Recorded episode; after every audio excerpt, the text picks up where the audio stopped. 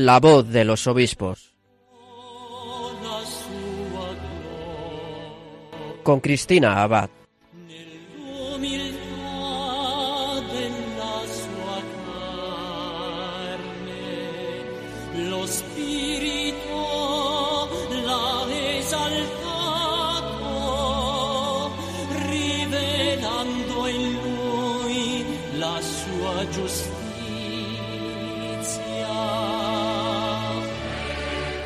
Muy feliz Pascua, querida familia de Radio María. Bienvenidos a la voz de los obispos en esta noche de gloria en que celebramos la resurrección del Señor. Les saluda a Cristina Bad y como suelen decir, lo que se comparte sabe mejor. Pues como en la iglesia todo se comparte, también esta noche vamos a poder disfrutar de la alegría de este domingo de gloria junto a nuestros pastores. Les adelanto que hoy nos vamos a ir hasta Tortosa. Allí nos espera su obispo diocesano, Monseñor Enrique Benavent Vidal, elegido en marzo presidente de la Comisión Episcopal para la Doctrina de la Fe. Queremos que Monseñor Benavent nos acerque al misterio pascual que estamos celebrando. Y quizá les suene una carta que publicó don Enrique Benavent en la fiesta de la Encarnación, una carta sobre la virginidad de María. Tendremos también oportunidad de que nos hable sobre ella. Eso y muchas otras cosas en solo unos minutos.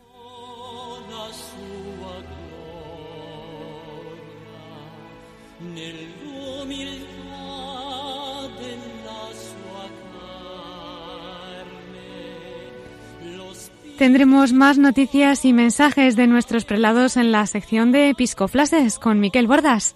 Y despediremos nuestra emisión con el testimonio del obispo de Tortosa, Monseñor Benavent, desde el corazón de María.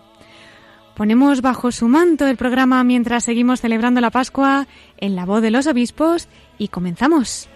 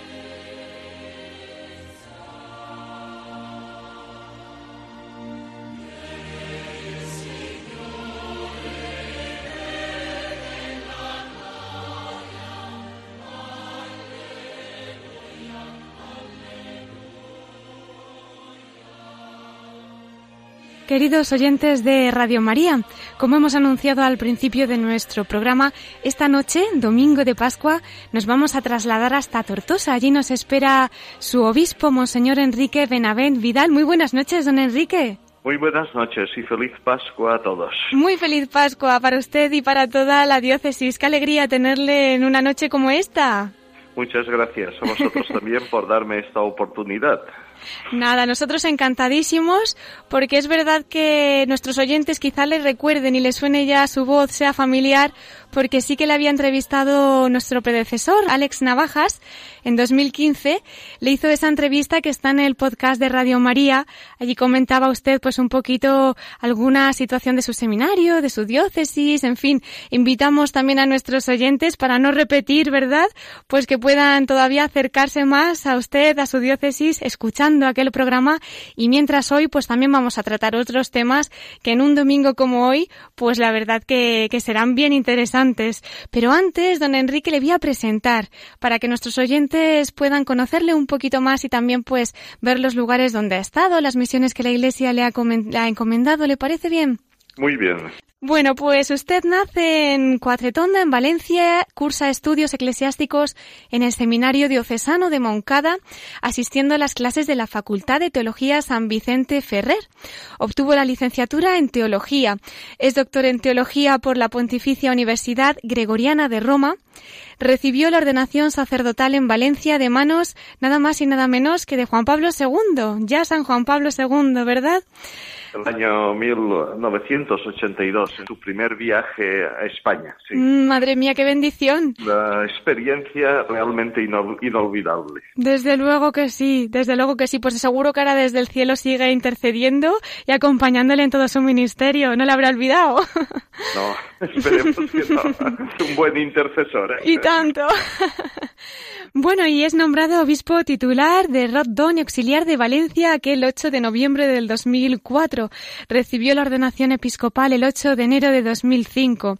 Nombrado obispo de Tortosa el 17 de mayo de 2013, inició su ministerio episcopal en esta sede el 13 de julio del mismo año. Entre sus cargos pastorales podemos resaltar varias responsabilidades. Ha sido coadjutor de la parroquia de San Roque y San Sebastián de Alcoy, profesor de religión en el Instituto, formador en el Seminario Mayor de Moncada y profesor de síntesis teológica para diáconos. También delegado episcopal para pastoral vocacional, profesor de teología dogmática en la Facultad de Teología San Vicente Ferrer de Valencia profesor de la sección de Valencia del Pontificio Instituto Juan Pablo II para estudios sobre matrimonio y familia, director del Colegio Mayor San Juan de Rivera de Burjasot, vicedecano de la Facultad de Teología San Vicente Ferrer de Valencia y director de la sección diocesana del mismo, decano presidente de la Facultad de Teología San Vicente Ferrer y, como hemos dicho, obispo auxiliar de Valencia. Eh, ha sido también miembro de la Comisión Episcopal de Seminarios y Universidades, miembro de la Comisión Episcopal para la Doctrina de la Fe, presidente de la Comisión Episcopal para la Doctrina de la Fe desde marzo del 2017. Muchas felicidades, nuestra enhorabuena de todo Radio María. Muchas gracias. Vamos a ver un nuevo servicio que la Iglesia nos pide. Una nueva encomienda. y bueno, pues también es el responsable en el ámbito de las misiones en la Conferencia Episcopal Tarraconense. Tengo que decir que tras haber visitado su página web he visto además muchas publicaciones de libros, de artículos, en fin, están todas en la página del obispado, así que invitamos a nuestros oyentes a navegar y que también puedan tener acceso a esas publicaciones de las cuales alguna podremos hablar esta noche si nos hace ese regalo don Enrique. Encantado. Muchas gracias.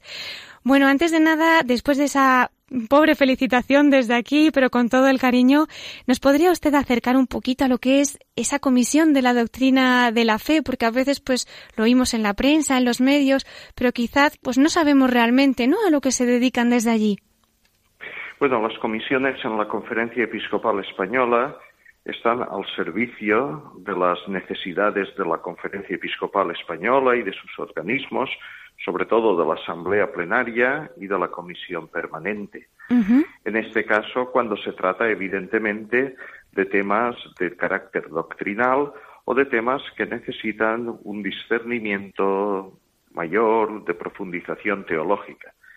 También están al servicio de los obispos. Hay obispos que a lo mejor pueden hacer alguna consulta a la Comisión para la Doctrina de la Fe sobre algún tema doctrinal, sobre alguna publicación, sobre alguna opinión que se está extendiendo en la Iglesia y la Comisión pues asesora también a los obispos que le piden eh, esa eh, colaboración.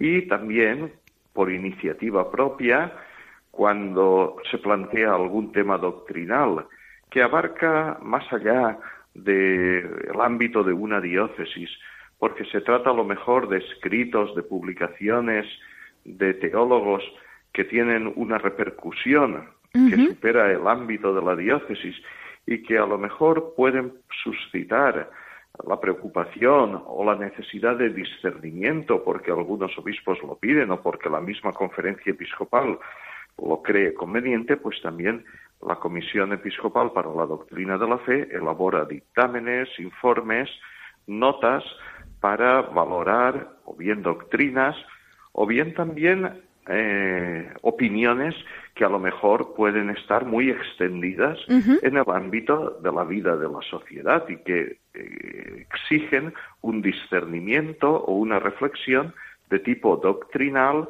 o también de tipo moral, porque el ámbito de la fe y de la doctrina de la fe no solo son las doctrinas, sino también sobre el dogma, sino también las doctrinas sobre la moral y sobre las costumbres. Ese es un poco el ámbito de trabajo de la comisión que yo presido, pero que está integrada evidentemente por un grupo de obispos de la conferencia episcopal pues seguro que nuestros oyentes ya estarán encomendando y orando por esa misión desde la doctrina de la fe, don Enrique. Es importante para la vida de la Iglesia. bueno, esta noche además es que tenemos aquí el gozo de poder tener con nosotros a su presidente y además doctor en teología y por eso en una noche como la de hoy, pues como he visto que tenía alguna que otra publicación sobre el misterio pascual en la teología reciente, pues si nos quisiera hacer alguna avanzadilla y que aunque sea desde la radio no podríamos ahora mismo leer todo, ojalá, pero sí que podamos compartir un poquito, pues somos todo oídos. Bueno, se trata de una publicación que tiene su origen en un encuentro con los profesores de liturgia de las facultades y seminarios de España. Es una organización, una asociación que organiza cada año un encuentro donde se trata un tema que afecta a la teología y también a la liturgia. Aquel año trataban sobre la presencia del misterio pascual en la celebración litúrgica, pero me pidieron una intervención para ver cómo se había reflexionado sobre el misterio pascual en la teología dogmática reciente. Y es interesante ver cómo en la teología reciente eh, todas las cuestiones relativas al sufrimiento de Cristo, a la solidaridad de Cristo con la humanidad en la cruz, a cómo la existencia de Cristo fue una vida en favor de los demás. Todo eso ha ido transformando un poco la imagen de Dios, como la consideración del misterio pascual ha ido cambiando, transformando una imagen de Dios, de un Dios más lejano, más impasible, a un Dios que se ha manifestado como amor en la muerte y en la resurrección de Jesucristo. También otro campo importante es el campo de la cristología. Toda la reflexión sobre eh, la resurrección de Jesucristo. Es uno de los temas que han sido claves en la cristología contemporánea. Basta leer, por ejemplo, el libro de Benedicto XVI, Jesús de Nazaret, el capítulo que dedica a la resurrección de Jesucristo. Es interesante por los problemas exegéticos y por las cuestiones que se han planteado alrededor para entender mejor ese acontecimiento único y singular. El Catecismo de la Iglesia Católica lo ha definido muy bien diciendo que es un acontecimiento al mismo tiempo histórico y trascendente. Es un acontecimiento real con manifestaciones históricamente comprobadas, como el sepulcro vacío o las apariciones. Todo eso, pues, es un poco como una respuesta a ciertas presentaciones de la resurrección que dejaban el acontecimiento muy en la subjetividad de los discípulos, como si fuera simplemente una experiencia de los discípulos que después de la muerte de Cristo habían llegado a la convicción de que Jesús eh, estaba en Dios y de que la muerte no le había llevado a la nada, sino a Dios. La, la fe en la resurrección no es sólo la fe en que Cristo vive, sino que es la confesión de un acontecimiento. Cristo ha resucitado. No es lo mismo decir simplemente Cristo vive porque vive en Dios, que afirmar que Cristo ha resucitado. porque esta segunda afirmación exige el sepulcro vacío, la resurrección del cuerpo y todos los elementos que configuran la fe cristiana en ese acontecimiento único y salvador. Todos estos problemas fueron los que abordé en aquel escrito. Le agradecemos muchísimo este resumen porque además estaba yo pensando, ¿no? En estos días, pues no todo el mundo ha tenido la gracia de poder introducirse en persona, por decirlo así, ¿no? En, los actos que han tenido lugar, en las celebraciones, en fin, cuántas personas pueden estar ahora escuchándonos desde un hospital o desde una prisión y no sé, puede ser que ahora mismo, pues escuchándole a usted sea, pues doblemente regalo, ¿no? Para ellos el poder meditar y reflexionar en lo que es este misterio pascual, don Enrique. Sí, sí. Bueno, y en Tortosa, ¿cómo se suele vivir la Semana Santa, estos días de Pascua? Desde su diócesis, ¿cuál es el ambiente que se respira estos días? Bueno, en la ciudad de Tortosa, en los pueblos, siempre hay procesiones en la mayoría. En las pueblos grandes de la diócesis en todos, a lo mejor en los más pequeñitos en alguno no hay esa costumbre. Concretamente aquí en Tortosa tiene la Semana Santa unos elementos característicos muy propios, eh, aparte de las celebraciones litúrgicas que se celebran en la catedral, en las parroquias, eh, también hay algunas manifestaciones de religiosidad eh, popular por las calles. Concretamente, aquí en Tortosa, la gran procesión de la Semana Santa eh, se celebra el Domingo de Ramos, al atardecer. Comienza la Semana Santa con la gran procesión general de la Semana Santa que aquí se denomina la procesión de la Pasión. ¿Eh? Y es como una gran introducción, eh, la más solemne, el acto más solemne de toda la Semana Santa en las calles de Tortosa. Es una procesión en la que participan todas las cofradías y hermandades de la Semana Santa de Tortosa, ¿eh? que tienen también un centro de interpretación de la Semana Santa donde se exponen los grupos escultóricos de las procesiones.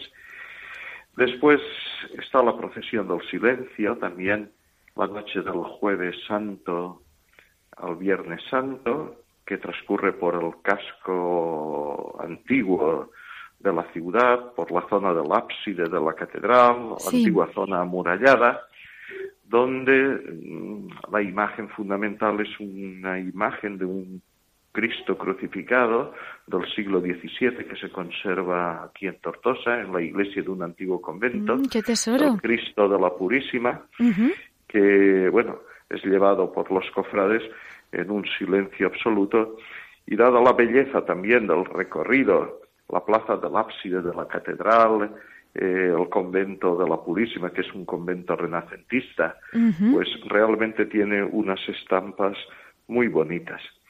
Y después la procesión del Santo Entierro, el Viernes Santo al atardecer, que es también una procesión muy bonita también por la calidad de las imágenes, Concretamente, la imagen del Cristo yacente es una talla del siglo XVII que se conserva en la catedral y que es también de una gran belleza.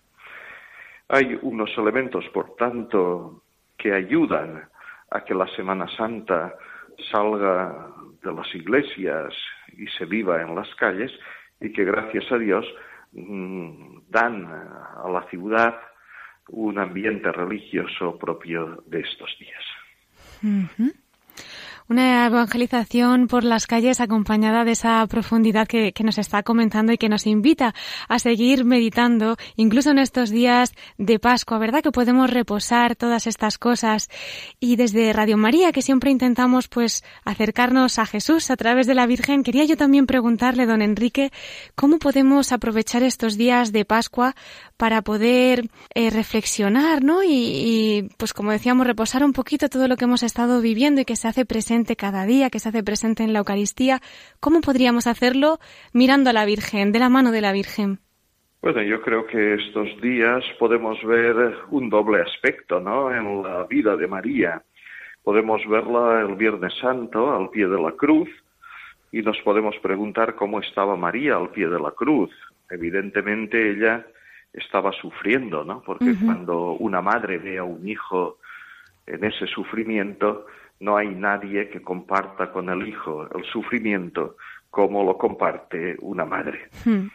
Pero ella no solo está sufriendo, está creyendo. ¿Eh? La fe es más fuerte que su sufrimiento, porque ella sabe que su hijo es hijo de Dios y que por tanto tiene la certeza de que el Padre no abandonará a su hijo. Me la imagino yo también escuchando las palabras que Jesús pronunciaba desde la cruz. Me la imagino escuchando esas palabras en las que Jesús pide al Padre el perdón para sus perseguidores. Y pienso que ella pues también estaría en su corazón perdonando con su hijo a aquellos que le perseguían. Y me la imagino también como con el deseo de ocupar ella también el lugar de, su hijo, ¿no? Es decir, de ofrecerse con su hijo también por la redención y por la salvación de toda la humanidad. Podemos decir que María al pie de la cruz sufre, pero María al pie de la cruz cree. ¿eh? Y eh, está abierta, como siempre lo estuvo, a las palabras que en ese momento brotaban de la boca de su hijo. Y el domingo de Pascua, pues yo como me lo imagino, pues cantando el Magnificat. en el fondo, eh, ella, eh, el anuncio de la resurrección, colma su esperanza. Así como los discípulos abandonaron a Jesús y tuvieron que ser recobrados para la fe, María no perdió la fe, yo diría que es la única luz de fe que en ese momento le quedaba a la iglesia. Sí. Y ella, pues esperaba a ver cómo actuaba Dios. Y su esperanza se ve colmada de una manera infinita. Porque ella sabe que ahora ya nada la podrá separar de su propio hijo. Y yo me imagino que el Magnificat que ella recitó en el momento de la anunciación, en el momento de la visita a su, a su prima Isabel, adquiere su sentido pleno en la alegría del domingo de Pascua, porque en ese momento ella se alegra de que Dios ha salvado de verdad y de una manera plena a la humanidad. La alegría de los momentos del nacimiento ahora se convierte en una alegría plena. Yo me imagino a María, el domingo de Pascua, pues volviendo a cantar la grandeza de Dios y volviendo a alegrarse porque ahora sí Dios ha salvado plenamente a toda la humanidad. Es como María vivió la pasión y es como yo me imagino que María viviría también el domingo de Pascua. Es verdad, vamos a pedirle que nos contagie, ¿verdad? Un poquito de esa alegría, que podamos participar de ella. Y esa fe, como dice usted, esa fe que se renueva, ese fiat. Y me estoy acordando ahora, pues, mm, con estas palabras suyas, de esa carta que escribió precisamente para el día en que celebrábamos la encarnación del Señor. Esa carta, María siempre Virgen, es preciosa. Invito a los oyentes a que la puedan leer, que está en su página web. Nos querría comentar un poquito de este escrito en el que dedicó a la Virgen esa reflexión sobre su virginidad tan bonita, don Enrique? Este escrito, bueno, aquí en Tortosa estamos este año celebrando un año jubilar mariano, porque estamos celebrando el cuarto centenario de la fundación de la Archicofradía de la Virgen de la Cinta, que es la patrona de la ciudad. Entonces, mm, de alguna manera, a lo largo del año, he ido, ya he publicado alguno más, ahora voy publicando escritos sobre eh, la fe de la Iglesia eh, en relación con la Santísima Virgen María, ¿no?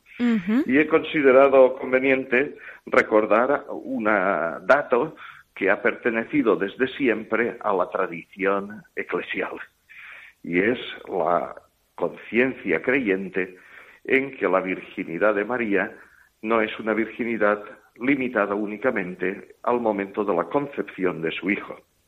Ya desde los primeros siglos, eh, eh, la Iglesia se ha referido a María llamándola siempre virgen, no solo virgen, sino siempre virgen, con la convicción de que una vez María se entregó de lleno a Dios, a la voluntad de Dios, a la misión que Dios le pedía, que es una misión que exige una entrega total de alma y de cuerpo, María permaneció fiel a esa misión y ella desde siempre y siempre en todos los momentos de su vida fue virgen para Dios. Eso exige evidentemente una misión que va más allá, a lo mejor, de los propios proyectos y una entrega que es una entrega absoluta a Dios. Eh, una misión que tiene como centro, evidentemente, al Hijo de Dios que se ha hecho hombre y a, la, y a quien María se ha entregado totalmente como madre. A esa misión se incorpora San José. La idea es que, en el fondo, el matrimonio es siempre también una institución no para que los esposos hagan sus propios proyectos, sino para que descubran la voluntad de Dios y se entreguen totalmente a ella.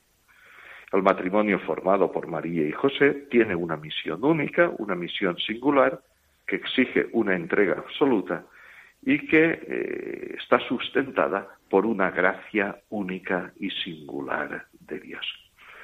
En ese sentido, la afirmación de fe de la virginidad perpetua de María no empequeñece la figura de María o de José, sino que precisamente las engrandece, porque hace de ellos personas totalmente entregadas a la misión que Dios les había confiado y personas cuyo centro de su vida es precisamente eh, Jesucristo. La razón de ser de su matrimonio no es la realización de sus propios proyectos, sino estar al servicio del Hijo de Dios que se ha hecho hombre y ha vivido entre nosotros.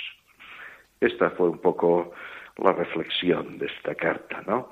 Y insistir también, ¿no?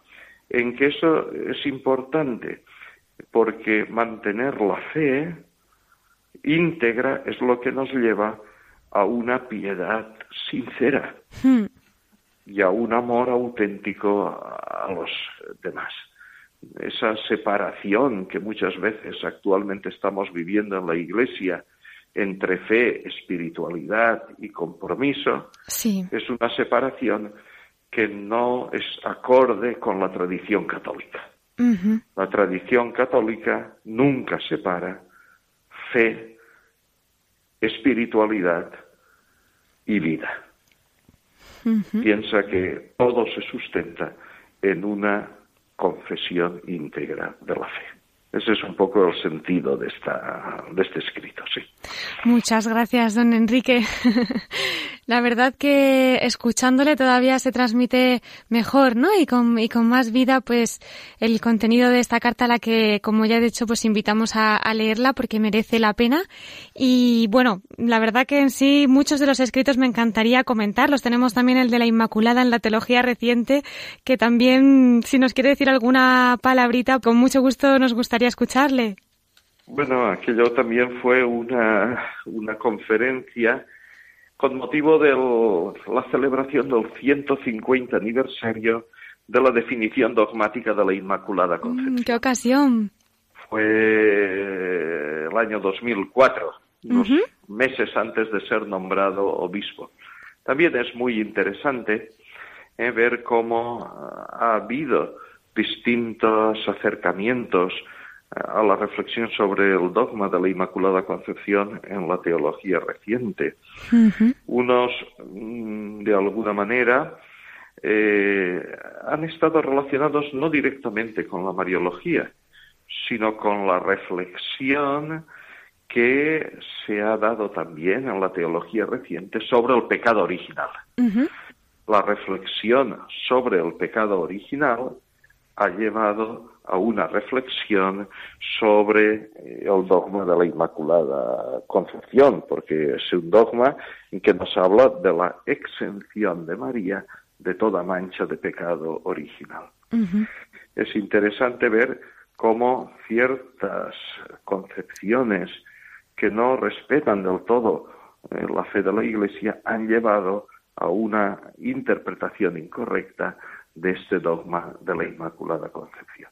En cambio, otros teólogos, como von Balthasar, eh, también un gran mariólogo que se llamaba Leo Shepsig, eh, han intentado mm, resaltar el carácter único y singular de María en la historia de la salvación en virtud de la misión a la que había sido preparada por Dios.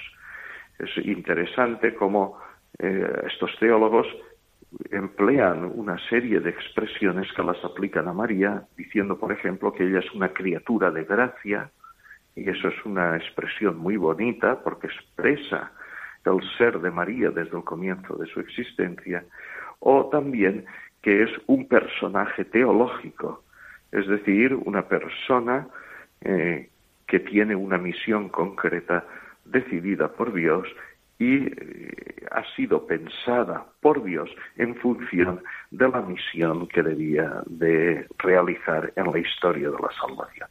Y han intentado situar esta verdad en el contexto del papel que María estaba llamada a realizar en la obra de la salvación. Bueno, son reflexiones interesantes, muchas veces poco conocidas, claro. pero, pero es muy interesante ver cómo a pesar de que muchos piensan que la mariología ha sido un poco olvidada en la teología reciente, eh, si nos ponemos a investigar, nos encontramos con una problemática y con unas reflexiones que son realmente interesantes para el conocimiento y la vivencia de nuestra fe. Desde luego, desde luego que sí.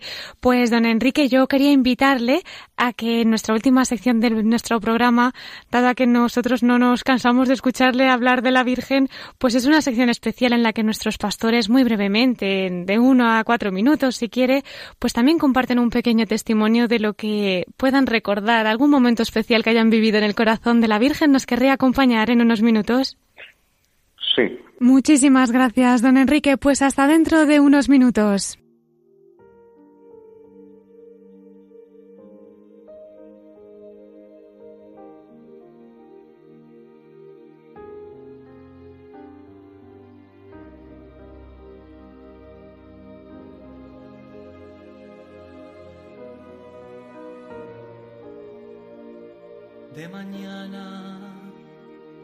De mañana. Y en el día prometido alguien te busca, Señor, pues piensa que estás dormido, porque tú lloras, mujer, porque tu rostro afligido,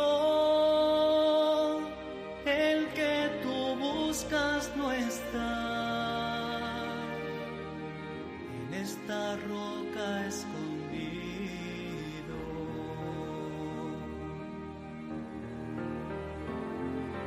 ¿Dónde has puesto a mi Señor?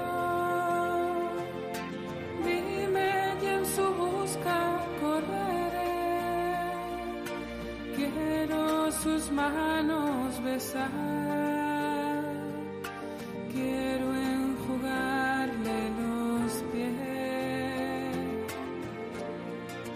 se encuentra aquí.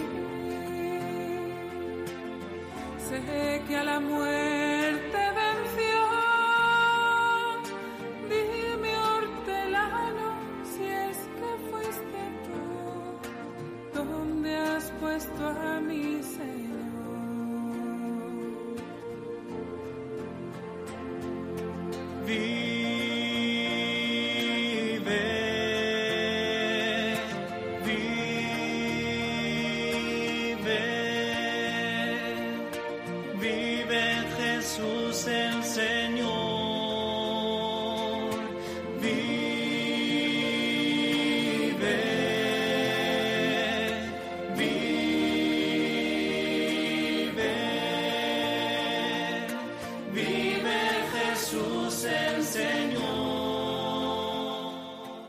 Estás escuchando La voz de los obispos con Cristina Abad, Radio María.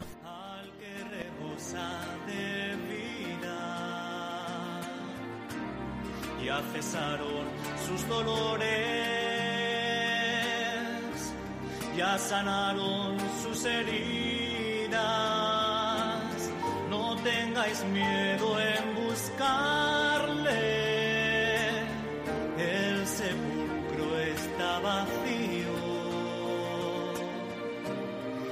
Vendrá junto a nosotros. Él así lo ha prometido.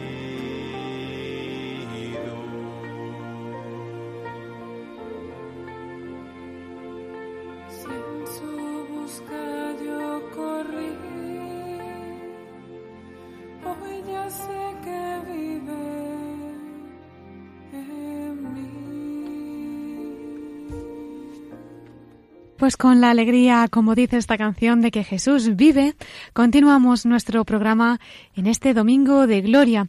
Hemos entrevistado hace unos minutos al obispo de Tortosa, a don Enrique Benavet, quien entre otras muchas cosas nos ha invitado a vivir ese misterio pascual mirando a María. Todavía podremos escuchar algún mensaje más de nuestros prelados, a los que vamos a dar ahora mismo paso en los episcoflases con Miquel Bordas.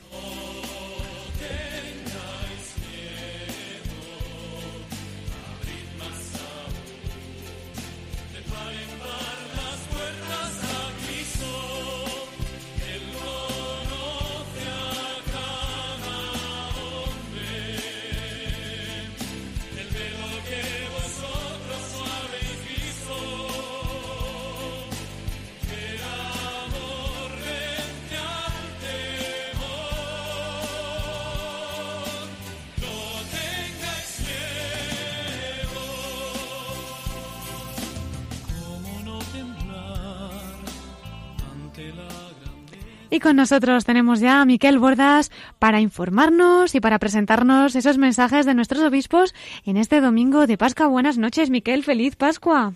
Resurrexit, dixit. Feliz Pascua, Cristina. Feliz Pascua a todos nuestros oyentes.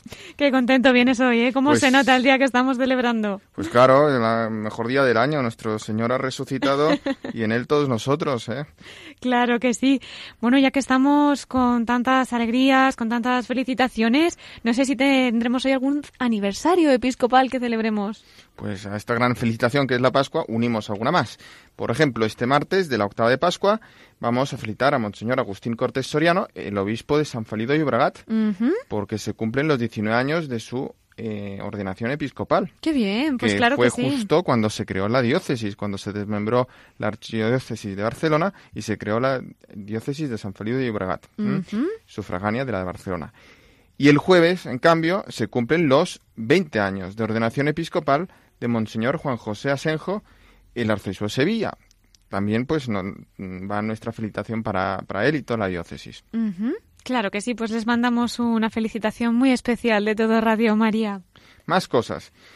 Eh, hoy es un día de gloria y estamos muy contentos, pero también no nos olvidamos de que esta Semana Santa pues han sido crucificados, martirizados con Cristo tantos hermanos nuestros, ¿no?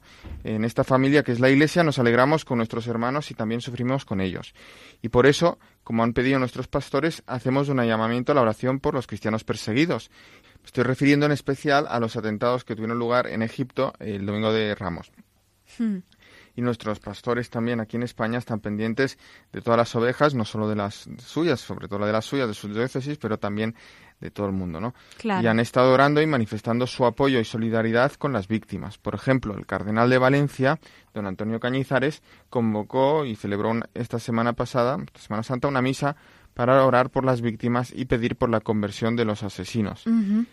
Eh, Monseñor Canizares invitó a todos a esta Eucaristía, también a miembros de otras confesiones.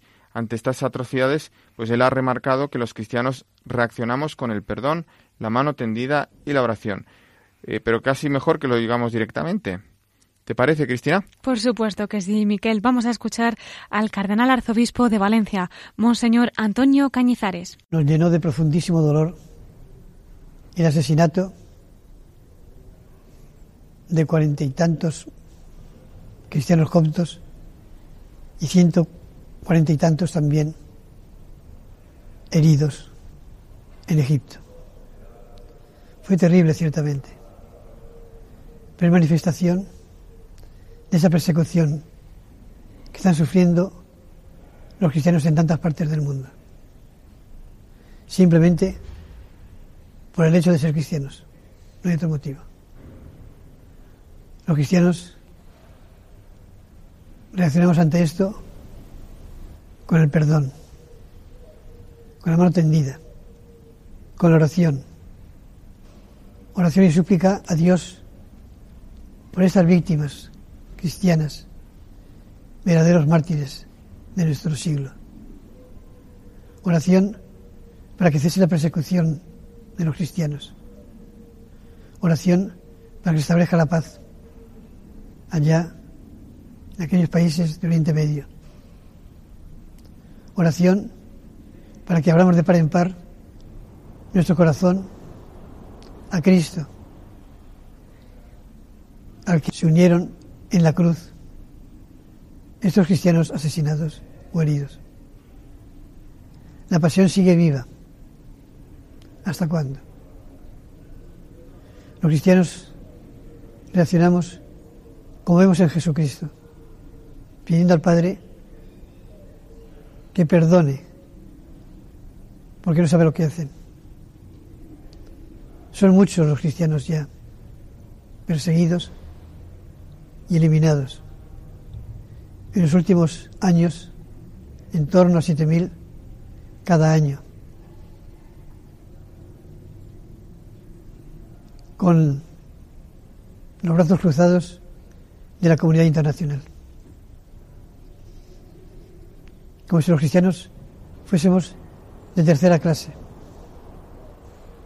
No importa la muerte de los cristianos.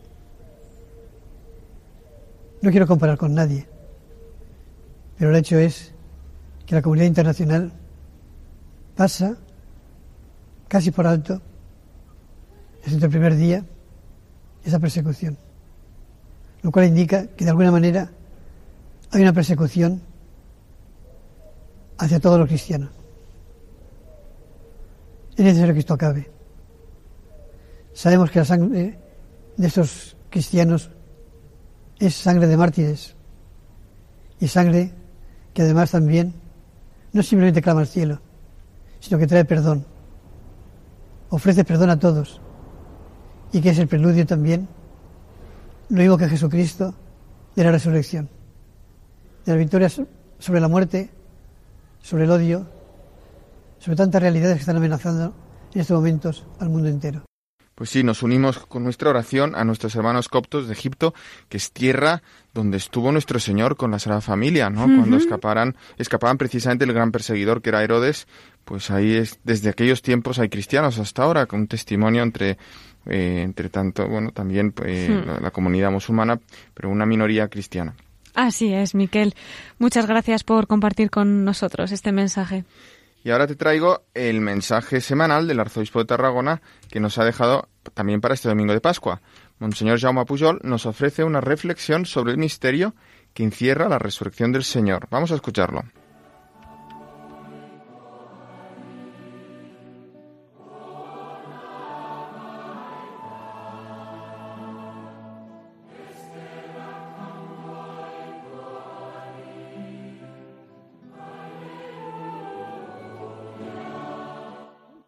Hoy es la gran fiesta cristiana de la Pascua en la que celebramos la resurrección de Jesucristo, por lo cual Él, a los tres días de morir en la cruz, recobró una vida real en cuerpo y alma. La vida aniquilada vuelve a latir, aunque eso sí, en una condición totalmente nueva y transformada.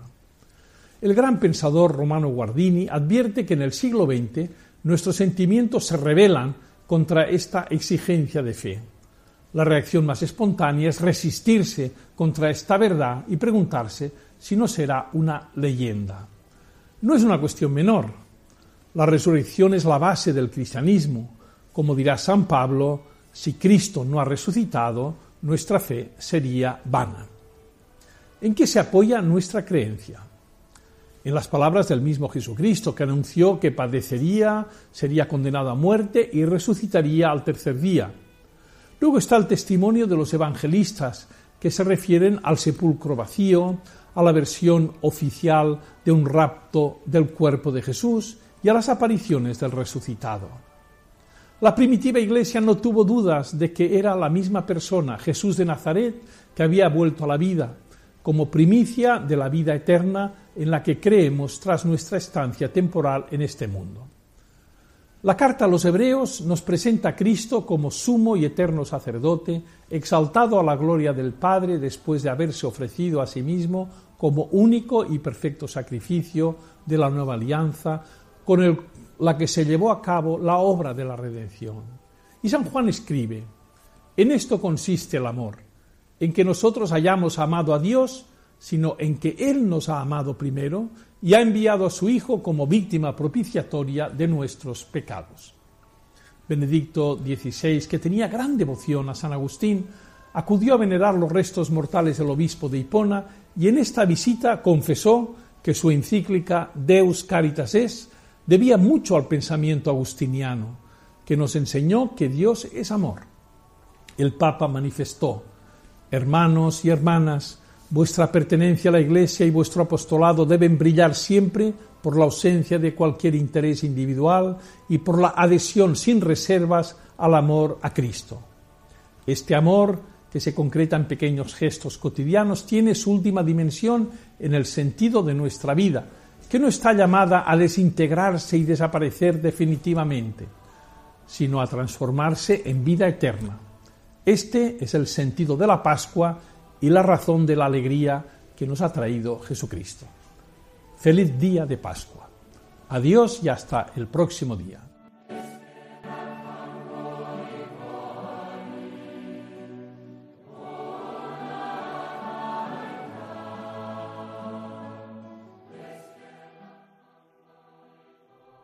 Agradecemos a Monseñor Puyols esa felicitación de Pascua, ¿verdad, Miquel?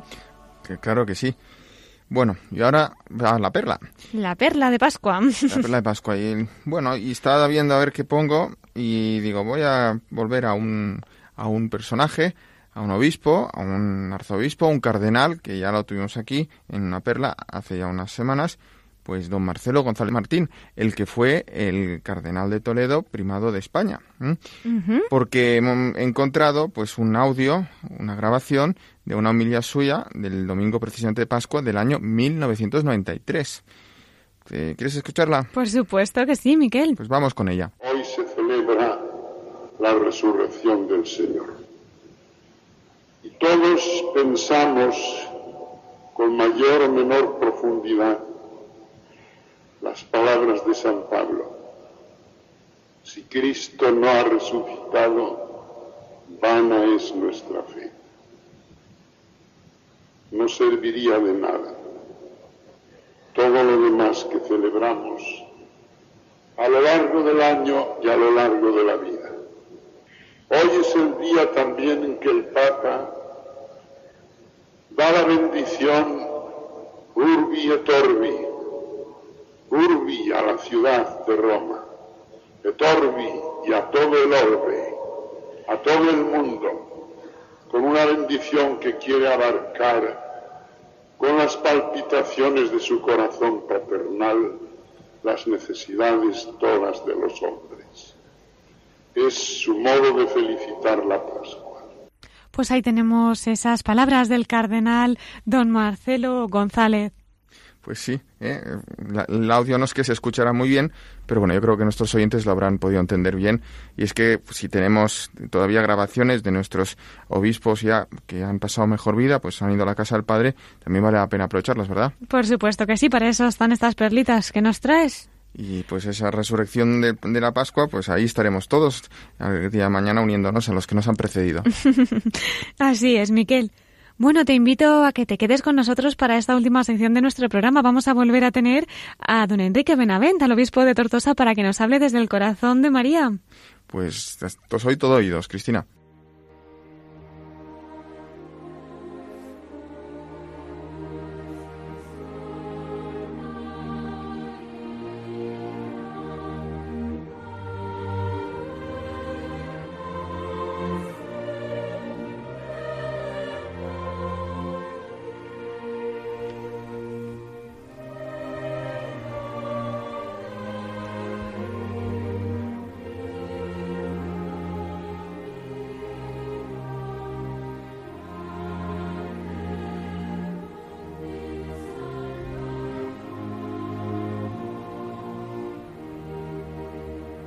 Y entramos ya en nuestra sección de la voz de los obispos desde el corazón de María. Como acabamos de comentar, Vamos a tener con nosotros nuevamente al obispo de Tortosa, don Enrique Benavent. Si hay algún oyente que se acaba de incorporar, que no se preocupe, que ya saben que nuestras entrevistas se quedan colgadas en el podcast de Radio María y todavía está a tiempo de escuchar su testimonio. Buenas noches, don Enrique. Gracias por habernos acompañado hasta el final de nuestro programa y estamos deseando escuchar su testimonio desde el corazón de la Virgen. Yo creo que he crecido en la devoción a la Virgen en mis años del seminario de Valencia. ¿Eh? El seminario de Valencia está bajo el patronazgo de la Inmaculada Concepción. Mm. De alguna manera siempre se nos presentaba a la Virgen como un modelo de santidad al que todo sacerdote debería de intentar asemejarse. Se alimentaba nuestra formación espiritual, nuestra formación teológica, con una devoción intensa, con una mirada siempre creyente y siempre filial a la Madre del Señor. Yo recuerdo cómo el día de mi ordenación sacerdotal, de alguna manera me puse en sus manos. Ella una vez le dijo sí a Dios, ya no volvió a mirar hacia atrás, ya no volvió a pensar si eso había sido lo mejor que hubiera podido hacer en la vida o hubiera podido hacer otra cosa mejor. Simplemente dijo sí a Dios y aceptó todas las consecuencias de esa entrega a Dios. Yo recuerdo cómo el día de mi ordenación sacerdotal me puse en sus manos también para pedirle que mi sí a Dios fuera como el suyo, que una vez le había dicho sí al Señor, que me concediera la gracia de no mirar atrás, de no arrepentirme nunca de lo que había hecho, sino de vivirlo cada día con más gozo y más alegría. Qué bonito, don Enrique. Muchas gracias por compartir este testimonio tan íntimo vivido desde el corazón de la Virgen y vamos a pedirle pues que podamos todos también decir sí, ¿verdad? En cada acontecimiento de nuestra vida y especialmente en esa vocación a la que hayamos sido llamados también que no nos arrepintamos y no miremos nunca hacia atrás como María. Muy bien. Muchas gracias, don Enrique. Pues aquí estamos los domingos por la noche con nuestros micrófonos siempre abiertos para nuestros obispos. Así que cuando quiera, pues le esperamos otra vez en nuestro programa. Cuando queráis. ¿eh? Muchas Feliz gracias. Pascua. Feliz Pascua, don Enrique. Muchísimas gracias. Buenas, Buenas noches. noches.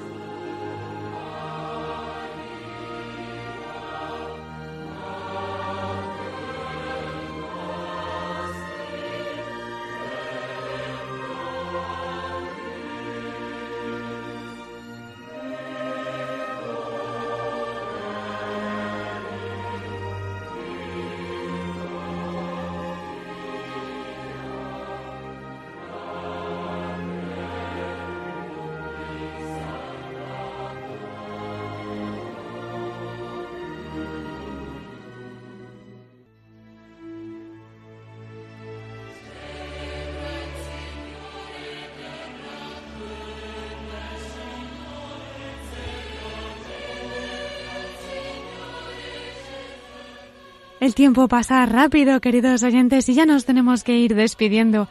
Aprovecho, como siempre, para recordarles nuestro correo electrónico por si nos quieren escribir, que es la voz de los obispos arroba radiomaria.es.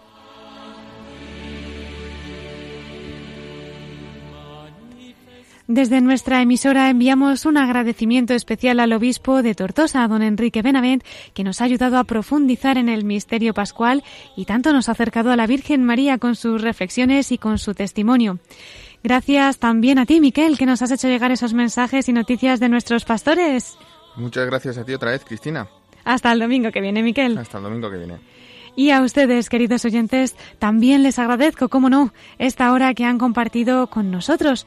Les deseo una vez más una feliz Pascua de Resurrección y les espero, si Dios quiere, el próximo domingo a las nueve de la noche en La Voz de los Obispos.